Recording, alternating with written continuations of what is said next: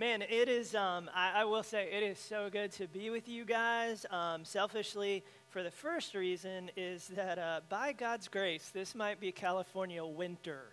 Uh, but what we call this in North Carolina, this is spring, y'all. Um, like, uh, I will, uh, I, I, touch down tomorrow morning, uh, 6 a.m. Charlotte time, and it will be a balmy 18 degrees. Um, so it's, it's going to be, I'm a short year round type guy, but that might be might be a rough transition tomorrow morning. So I'm not not super excited about it.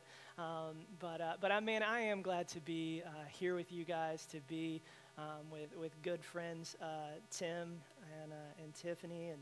Um, it's good to see them, even though he's 2,100 miles away. And um, and Tab Tab was asking me today, "How'd you meet?" And it sounds like a really bad like Match.com story because it's like well, we met on the internet, um, but uh, it kind of through uh, less less sketchy ways than uh, than Match.com, and, and, and more to everything to do with uh, again just by the uh, by the economy of the world we live in that we're able to to exchange ideas to.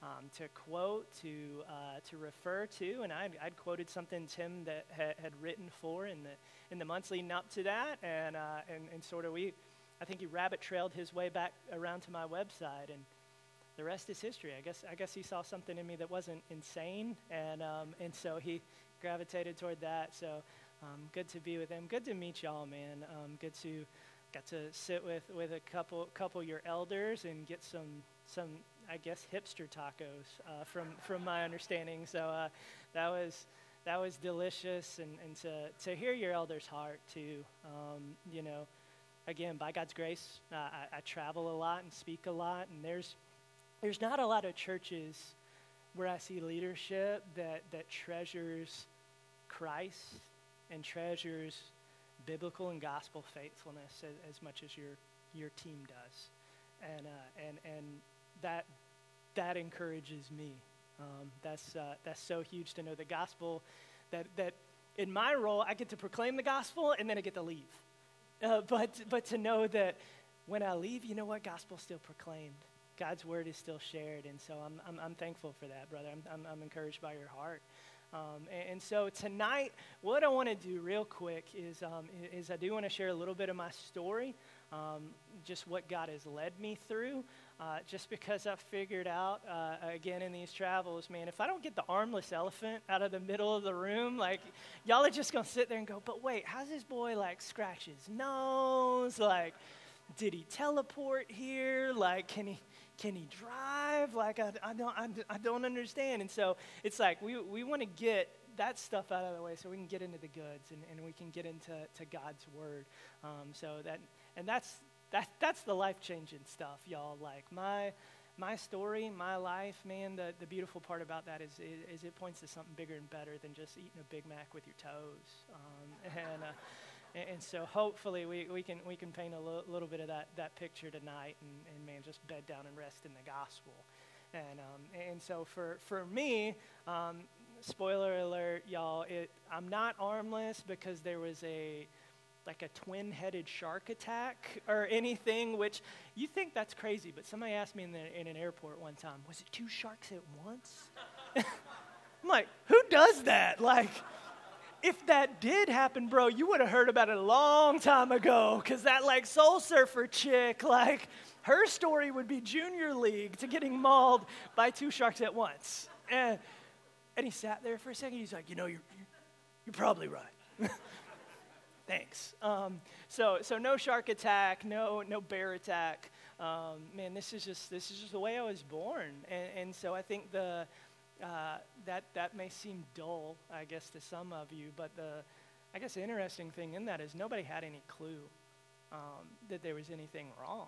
You know, I was born. I'm 34. Uh, I was born in born in the mid 80s, and so you know, medical technology is definitely not what it what it is right now. But I mean, it's not like you know, we weren't living in the dark ages, and so mom, mom had a healthy pregnancy and two ultrasounds, and so all along the way it was, Mrs. Ritchie, you're going to have this, this healthy baby boy. And so nobody, nobody knew that anything was going to be wrong until the moment I came into the world. And, and the moment I was born, it, it was a literal hush just swept across the delivery room. And so instantly, like, my dad's heart sinks because he doesn't hear his boy crying. And, and the, the doctor that, that's holding me, he realizes he's holding this armless baby boy who's not breathing and not moving. And, and in that instant, the, the doctor turns and, and he, he, he kind of sits me up so dad can see that I don't have arms. And in that instant, the doctor also says, listen, this, this little boy is not breathing. I can't pick up any discernible vitals. Do you want us to let him go?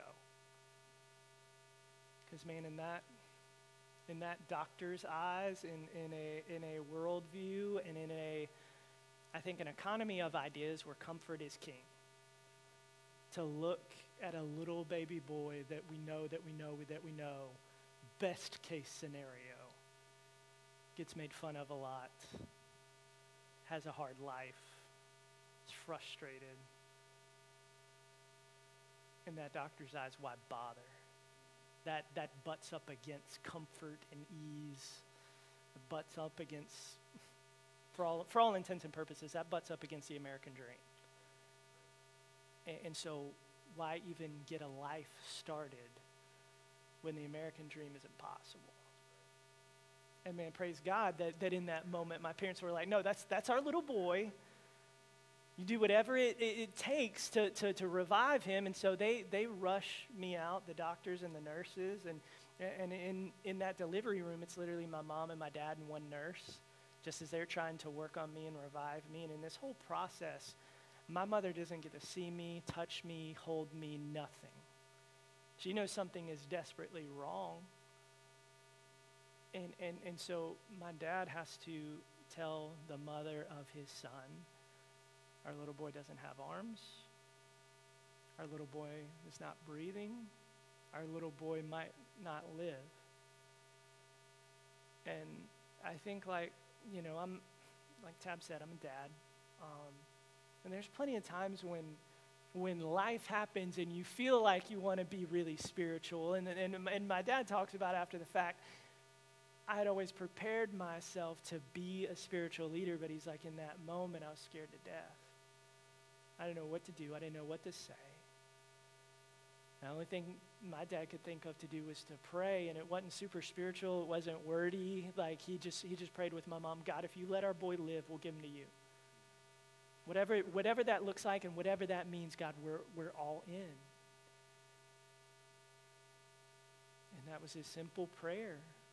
And by God's grace, just a matter of minutes later, in comes a screaming, kicking, armless little boy. And, you know, God had answered the prayers of my parents. And mom finally gets to see me and talk to her little boy and, and uh, know, start to do, do all the things that moms do. But then the, the crazy thing was this that we were, we were at a teaching hospital.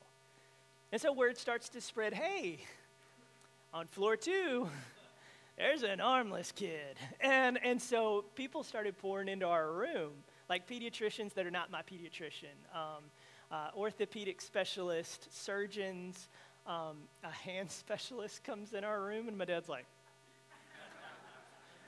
Bro, come on, man. He's like, All right, sorry, wrong room. Uh, you know, and, and, and, so all these doctors, they would, they would check me out and, and, and they would look me over and take vitals and and then they would give some sort of like life prognosis, not that my parents asked, um, but literally all but one doctor. All they had to offer up was just negativity. It, it was it was my mom and dad being told everything from I'd never feed myself, I'd never write, I'd never go to normal school, I'd never graduate high school, I'd never move out on my own, I'd never get a job, I'd never get married. It, it was a whole lot of debris, I think, in terms of just what, what lie ahead for me. But even with all that negativity, I think in, in the fear and in the hurt and in the frustration of that, like the only thing my parents could think of was that prayer that they had prayed just hours before, and it was, God, let our boy live. God's got this. And, um, and, and in a lot of ways, he, he really did. Like, all of those, all of those prophecies that, that the doctors had, they didn't come true. Like, I, I, the, the best way I can put it, whatever you do with your hands, I do with my feet. From top to bottom. I'm a terrible basketball player. Like, if we, if we were to break out into a five on five right now, you don't want me on your team. Um, unless you're a shooter, like, if you're a shooter, I can screen. Like, I can screen you all day long. You'll get free. You'll, man, you can hit some threes. Um, but that's all I can do in basketball. But, but man, literally everything else. Um, man, by God's grace, he, he gave me some talented toes to write with my feet, eat with my feet. Um, you know, I went to a normal school, normal elementary school, um, all, the, all the way through high school, graduated high school with honors. I went to college on a full ride, graduated college with honors met the girl of my dreams, you know, the summer of my junior year, and well, I put a ring on it before she figured out what she was in in for, and and uh, we got married after my senior year, um, and uh, and have two kids, and, and in between, uh, was student ministry for 13 years. Um, been been doing this now for for a year and a half, just just traveling and speaking and preaching, and so all of those things that I was never supposed to do, God said, "Hey, watch this." And that's the thing I love about God is God takes the wisdom of the world and he flips it on its head.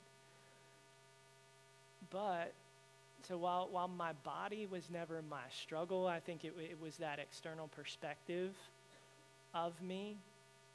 It was this internal weight that I wasn't good enough. It's it's the it's almost that same perspective. In, in John chapter 9, Jesus and the disciples, they're traveling to see a guy who's born blind. And, and the disciples' first words about that man is, Who sinned? Who sinned that this man was born blind? Jesus said, Nobody sinned. He's born this way so that the works of God can be displayed in his life. And, and Jesus goes on to, to spit in, in, into some dirt and makes mud and, and he wipes it in, in the blind man's eyes and he says, Go, go and wash. The blind man does, and, and, and he comes back seeing. But those words those words of the disciples, who screwed up that he's going through this? That, that was what raced through my heart most days. Was God, God, if you loved me, I'd be like everybody else. God, if you loved me, I'd, I'd have arms. God, if you loved me, it would have been it would have been like a, a, a, a some sort of like red mark on my face and not two empty sleeves. God, if you loved me, I wouldn't have to deal with this junk. And, and so the, there was this understanding, e- even from, from early days, from, from parents who loved me, that Jesus loved me and that he had a plan for me. But i sat there as, as just a, as a kid as a teenager sitting underneath this weight that i didn't understand sitting underneath this weight where i feel like i was damaged goods that I'd done something wrong, that God didn't love me, that God can't take broken things and use them for His glory. That's what, that's what I thought. I thought my suffering and that my hurt was the picture of, of a jacked up life. And really, what I didn't realize is my suffering and my hurt is the picture, like Paul talks about in Romans chapter 8, is the picture of just this groaning of all of creation.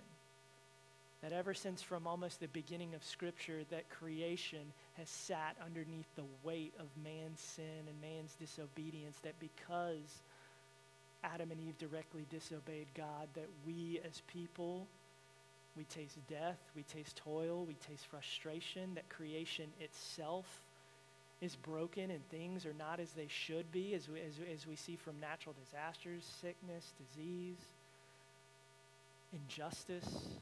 I, mean, man, the list goes on and on. Every bit of suffering and hurt, toil, frustration is the picture of brokenness in this world.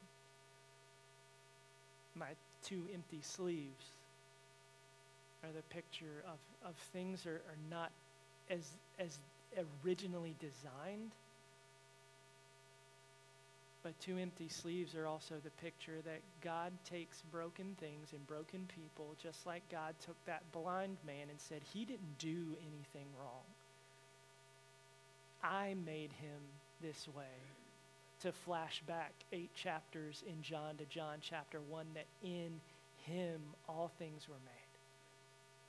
And to know that the one who was about to heal that blind man was the very one who made him and is the very one who knew every bit of insecurity and frustration that this blind man had. And he knew the impact that that blind man was about to have on his town.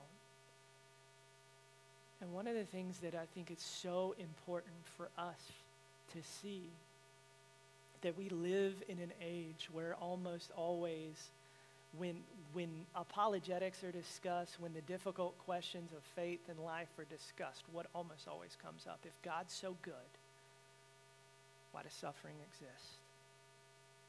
If God loves me, why did I grow up in a broken home? God is truly good, why do I have cancer?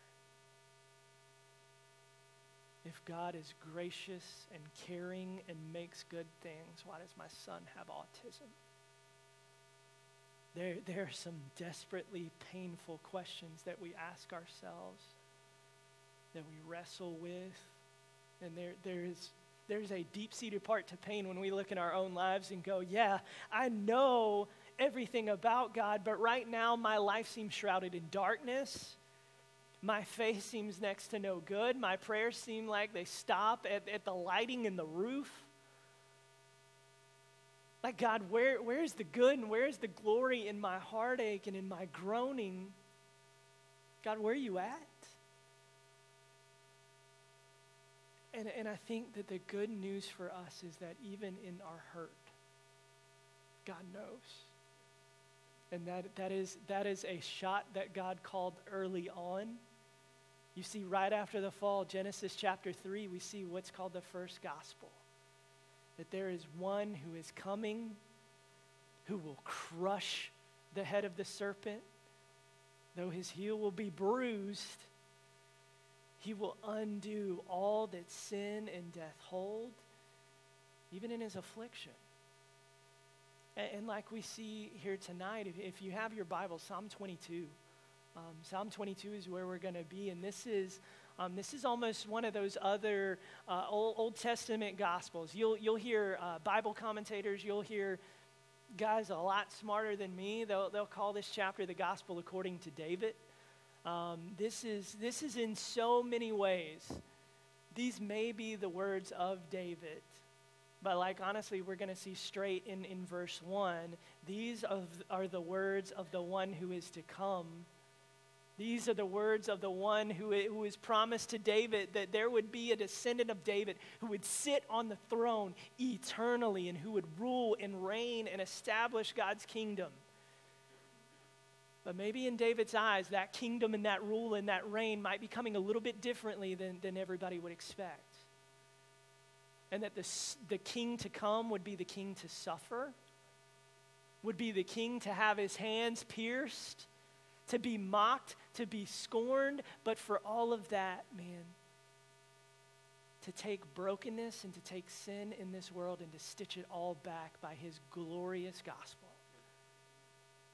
And that's what we see here in Psalm 22. We, we, we're about to read, I, th- I think, a, a verse that we didn't know rings first in, in the Old Testament when um, from the hand of David, we see in verse 1 My God, my God, why have you abandoned me? Some of your translations, why have you forsaken me?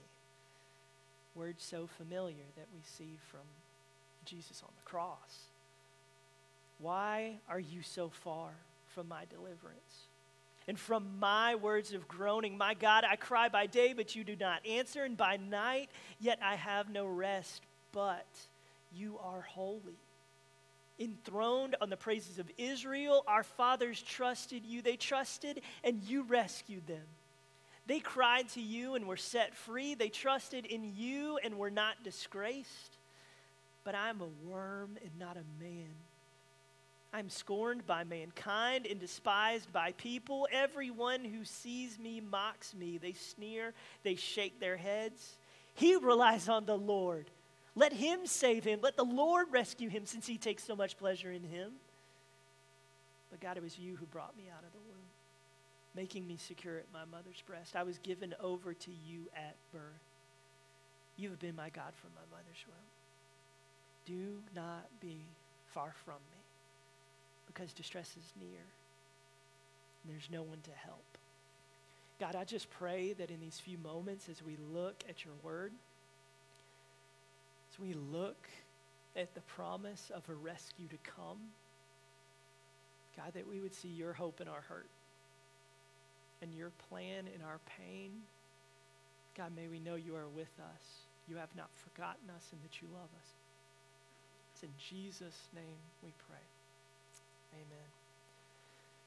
So I, I think very quickly, and, and we'll get to this in a minute, I think as, as we look at the problem of pain, as we look at why suffering exists on this world, as we often have the question asked of us, why do bad things happen to good people? I think we've got the question wrong. The, the right question is not why do bad things happen to good people because if I were to look around the room, I know if I'm starting with myself, I'm not very good. Uh, you know, I've uh, I've thrown quite a quite a few people under the bus in my brain today. Um, you know, I have driven down I-5 and I've said not so nice things about plenty of people that I have driven past in Southern California today. So, so I know at least today my sin sheet is not very clean. So, A, good, goodness is definitely a relative term because I think for all of us in this room, we, we have fallen short uh, of the glory of God. But I do think the, the more faithful question to ask is why would a glorious and perfect God step into a broken world and take on flesh and suffer and die for a bunch of people that want nothing to do with him? Why is that the means of the gospel? Why is that the means by which we are given hope? Why is that the means by which we, we are bought back? And I think one of the most important things that we have to realize is that even as you hurt, even as you sit in this room tonight and you feel you are shrouded in darkness, it is to know that Christ himself has tasted that and more that in verse 1 My God, my God, why have you forsaken me? Those are the words that are uttered in the Gospels by Jesus on the cross. That as Christ Himself, who is in perfect fellowship with the Father, comes down to earth and takes on flesh, and for a moment, Scripture says God looks away as the full force of the wrath of God is poured out on Christ because we're rebellious because we're sinful, because we have fallen short of what God has asked of us. But Jesus suffered so that we could have hope. And I think it's so important for us. It is, you know, in, in uh, to, to Tab's point, you know, I spent 13 years in student ministry. And one of the things I saw about students, and, and if any of you in here are parents of teenagers, um, teenagers a little emotional, just just a skosh. Um, and, uh, and so one of the things that, that you see in teenagers, but I think paints the picture of all of our hearts, we live by feelings a lot of ways. We, we operate, we move, we function as people who go off of what we feel. And so there are plenty of times in our life when life doesn't go according to plan, we feel like God doesn't love us or when darkness surrounds us, when there seems to be nothing but relational silence in our life, that obviously God is not with us. And what starts to happen is our feelings start to betray our faith. Our feelings betray what we know. And so, what we see here is we see the picture uh, of a God who intimately knows our hurt and then some, both from a physical level, from a spiritual level. And one of the things that, that we have to, even in our darkness, to remind ourselves is God is not numb.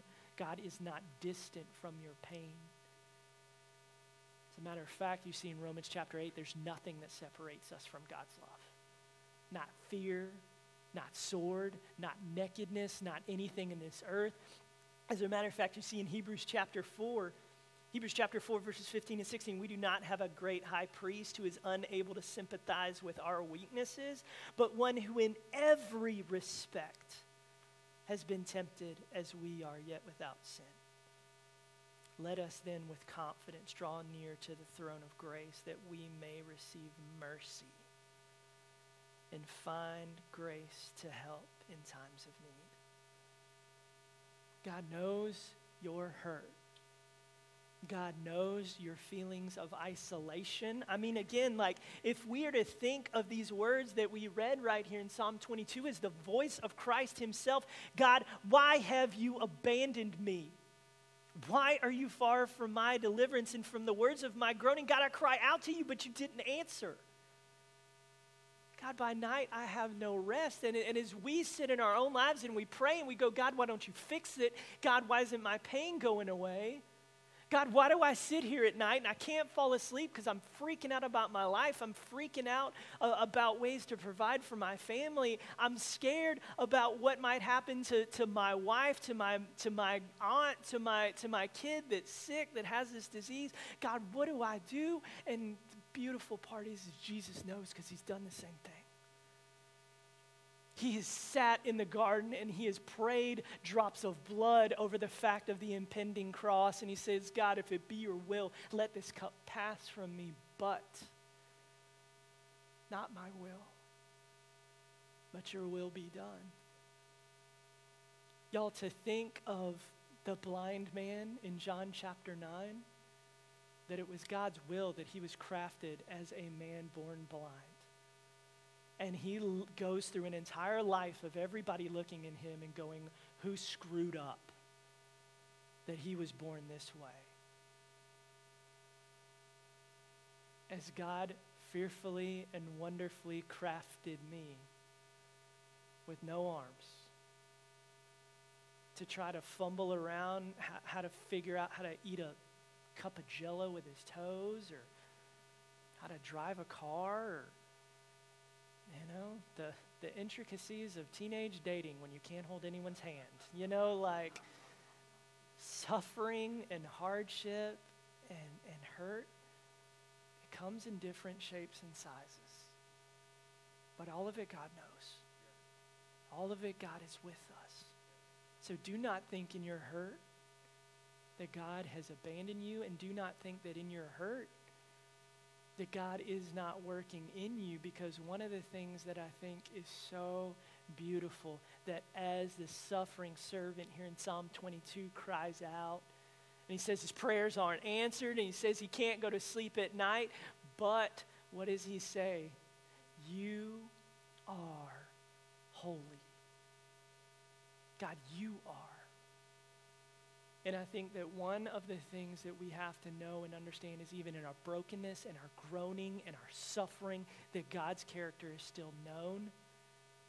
And as a, as a matter of fact, God's character is often made most visible when we are most desperate.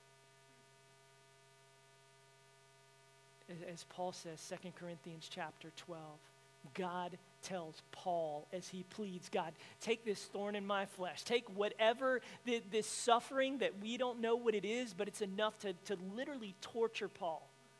And he pleads with God three times. And what is God's response to Paul? My power is perfected in your weakness. In church, one of the things that we have to see is that in our suffering, we see the glory we see the grace, we see the mercy, we see the love, we see the sovereignty of God made perfectly clear. Because if God can take a guy like Paul, murderer, hateful, spiteful, arrogant, God can take that guy and build the New Testament church with it if God can take the guy who pins these very words here in Psalm 22, the adulterer, the liar, the murderer, David, and God says, that's a man after my own heart. oh, wait, what, God? That even in our failures, in our shortcomings, in our insecurities, that all underneath it is God taking all things and redeeming them and reconciling them and working them all back together. God takes broken things and he restores and he redeems and he gives hope. Because God took the broken body of Christ to restore what was undone in the garden. And as you look all through Scripture, and as you look at the sufferings of Christ, and as you know and understand that because of the sin of man, that suffering and hurt and heartache jumps up on the scene, that because of suffering of Christ, that hope exists for all who trust. And I mean, man, look through Scripture. When you look through what the suffering of Christ did, that Christ has won us our redemption, Galatians 3:13, that Christ redeemed us from the curse of the law by coming a curse for us, for it is written, Cursed is everyone who hung on a tree. That God saw the fact that you at one point or another hated him and wanted nothing to do with him, yet Jesus still goes, like Romans chapter 5 talks about, he still goes to the cross when we were weak, when we hated him, when we were ungodly. He died so that we could taste eternal life. When we see in, Scripture that, that Christ has won us our forgiveness by his sufferings, Isaiah 53 5, he was pierced for our sins.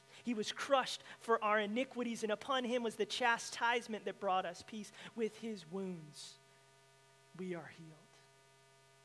There is no forgiveness without the shedding of blood. By the blood of Christ, there is forgiveness for us all.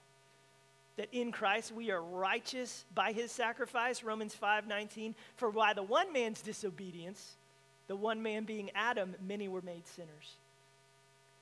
But by one, or excuse me, by one man's disobedience, many were made sinners, but by one man's obedience, man, we are given hope. We are washed clean. So Adam can screw things all up. But Jesus is coming to restore. Jesus died so that we can have hope. By the death of Christ, we taste both victory over death victory over sin. Hebrews chapter 2, verses 14 and 15. Since therefore the children share in flesh and blood, that Jesus himself likewise took of the same things, that through death he might destroy the one who has the power of death, that is the devil, and deliver all those who through the fear of death were subject to lifelong slavery. Now, if you're to take greatest fears, oddly enough, public speaking is more terrifying to a lot of people than dying. Don't understand that one. Um, but man, that for those who trust, for those who look at the sacrifice of Christ and say, God, I believe, we have nothing to fear that the moment that we pass from death to life, because faith becomes sight. That's what Jesus has won us is we don't have to be afraid when we pass from this life. We don't have to be identified with all our mistakes and all of our past because like it talks about in, in Colossians chapter 2, that Jesus, by going to the cross, canceled the record of debt that stood against us with his legal demands. This he set aside, nailing it to the cross. He disarmed the rulers and authorities and he put them to open shame by triumphing over them in him. So, Jesus going to the cross, you know what he does? He takes all of those accusations, or better put, he takes all those thoughts when you sit there alone in the middle of the night and you go, I'm not good enough. Like I sit there and I think of how I treated my wife or how I talked to my kids the horrible things that I've done, and the thoughts come into my mind that I'm screwed up. I'm damaged goods. God can't love me. But Jesus takes all of that junk and he nails it to the cross and he goes, You're good enough because I was good enough. You're not good enough because you were good enough. There is no good enough for us to do. Christ won that good enough through what he did on the cross. That's the victory that we sit in because ultimately our great reward in the cross is fellowship with the Father. 1 Peter 3:18. Christ suffered for all sins, the righteous for the unrighteous that he might bring us to God being put to death in the flesh, but made alive in the spirit. What Jesus did is he took a holy God and a sinful man, and he bridged that huge gap. That there is no way that a holy God can have anything to do with a sinful, jacked up, wayward man. But what Jesus did by dying is he bridged the gap. It was the righteous for the unrighteous, it was the Son of God stepping into our flesh to make us sons and daughters of God. That's what Jesus has done. So as we sit here tonight and we go, but God, what about my pain? God, what about my hurt? God, what about the fear that I taste when, when I wake, when I sleep? God, what about that? God, where's, where's my break? God, where's, where's this respite? And, and that was one of the things that, that y'all, I, I still struggle with.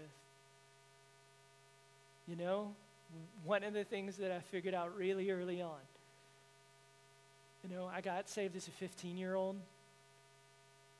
And God, in His grace, gave me hope and He gave me joy and He gave me peace. But I went to bed and I woke up the next morning, and you know what I didn't still have? What I didn't still have was arms. Like I didn't get saved, and suddenly, pop, you know, they, they, they didn't come crawling up my sleeves. And I mean, could, could God, in, in His miraculous grace, give me arms? I mean, yeah, He's God. You know, He, he can make blind man see. Who does that? And I mean, if I was standing on the stage and arms popped out of my sleeves, y'all would pass out. Uh, y'all, y'all would scream and leave this place and never come back. Like it would, it'd be a little weird. Um, God could do it. But I think at the end of the day, God doesn't need to. Because what God has given me in Him, just in His, in his very presence in my life, He has given me, as Paul talks about, I count all things as loss in view of the surpassing greatness of knowing Jesus Christ as my Lord. So, what the cross of Christ wins us is not a, not a better life, it's not a best life now. What God has won us is a hope in the hurt, is, is a peace as we sit in our frustration and our toil and our pain. And ultimately, our prayer ought to be the same prayer of the suffering servant in verse 11. I think it is so interesting. He doesn't ask for the pain to stop in verse 11. All he simply asks is God be near. God be with me. Be beside me. And you know what the beautiful thing for all of us in this room is? is for those of us who trust in Christ. He's not just with us, He's in us. We see in, in, in, Ephesians 1 that He has placed His Spirit in us as a down payment of the better things to come. And that even in this life, as we hurt, even in this life, as we see, like Paul does, you, you see this picture in the book of Philippians of joy and hope and peace and strength and contentment. Paul can say in Philippians 4:11, I've learned to be content whatever the circumstances that I find myself in. I've found myself in want. I have found myself having plenty. I have found myself in hunger. I have found myself in abundance. But I can do all things through Christ who gives me the strength. He can pin those words from a jail cell, not knowing if he's going to live or die, and he can say he's content. Why? It's because of Christ. He can say with full authority in Philippians chapter 1 verse 21, to live is Christ. To die is gain. And for some of us in here, that, that is a bold statement to make. But that is, the, that is the truest hope that we have that in this life, that when it all comes down to it, the only thing I might have is Jesus. I might lose respect, I might lose money, I might lose my valuables, I might lose everything. But if all I have is Christ, I have all I need. And even if in this life my suffering leads me unto death, my faith gives me presence with my Savior. It allows me to see the one I've lived my life for. And at the end of the day, in all of our suffering, even if the pain doesn't go away, even if the darkness doesn't completely part, Jesus reminds us I have something better. I have hope for you in this life. Found solely in Him. And so tonight, there, there might be a lot of us in here that maybe you don't know Jesus at all. You're still trying to figure out this whole Christianity thing. But man, the simple hope for us, like it talks about in Romans chapter 10, our hope in this life, our hope in the next is to confess with our mouth that Jesus is Lord, believe in our heart that God raised him from the dead, and we will, we will be saved. And what that means for us is that eternity means we have presence with him, but in this life now, that he will start to work in us joy and peace, hope, strength, that's not going to happen overnight. Like, y'all, I got saved, and I still woke up from time to time, and I faced frustration and hurt and fear. Even after all these years of, of following Christ, of being in ministry, I still have afflictions. I still have heartbreak. I still have fear. I still have bad days when I don't want to go out. I don't want people to stare. I don't want people to call me a freak and a weirdo. I don't want people to call me gross. But even in the midst of that, Jesus reminds me that He's better than their words. He's given me a hope that carries far more weight than theirs that ultimately I don't have to be defined by the short sightedness of people. I don't have to be defined by my job. I don't have to be defined by the zeros in my bank account or the toys in my driveway or the square footage of my house. Our life in this world is simply defined by being a son, being a daughter of God. And with that carries its own inheritance. It's way better than the stuff of this world. Than the things that can rust and that moth can destroy and that can be passed down to somebody else. Jesus gives us an inheritance that we get to cash in when we pass from this life to the next. That's what Christ on the cross has given us. That's where we place our trust that's where we place our hope, even when it hurts, knowing that He hurt far more than we did. But He hurt to give us hope. He hurt to give us identity and purpose. And if you sit here tonight and you don't know what it's like to have that sort of identity and purpose, please come talk to Tab. Come talk to me when it's all said and done. I'd love to just chat with you, pray with you. But don't let this, this night go by without knowing where your true hope in your hurt is. Without knowing who Jesus truly is, both as Lord, as Savior, as rescuer, as Redeemer. Don't let that pass by. Let's pray. God,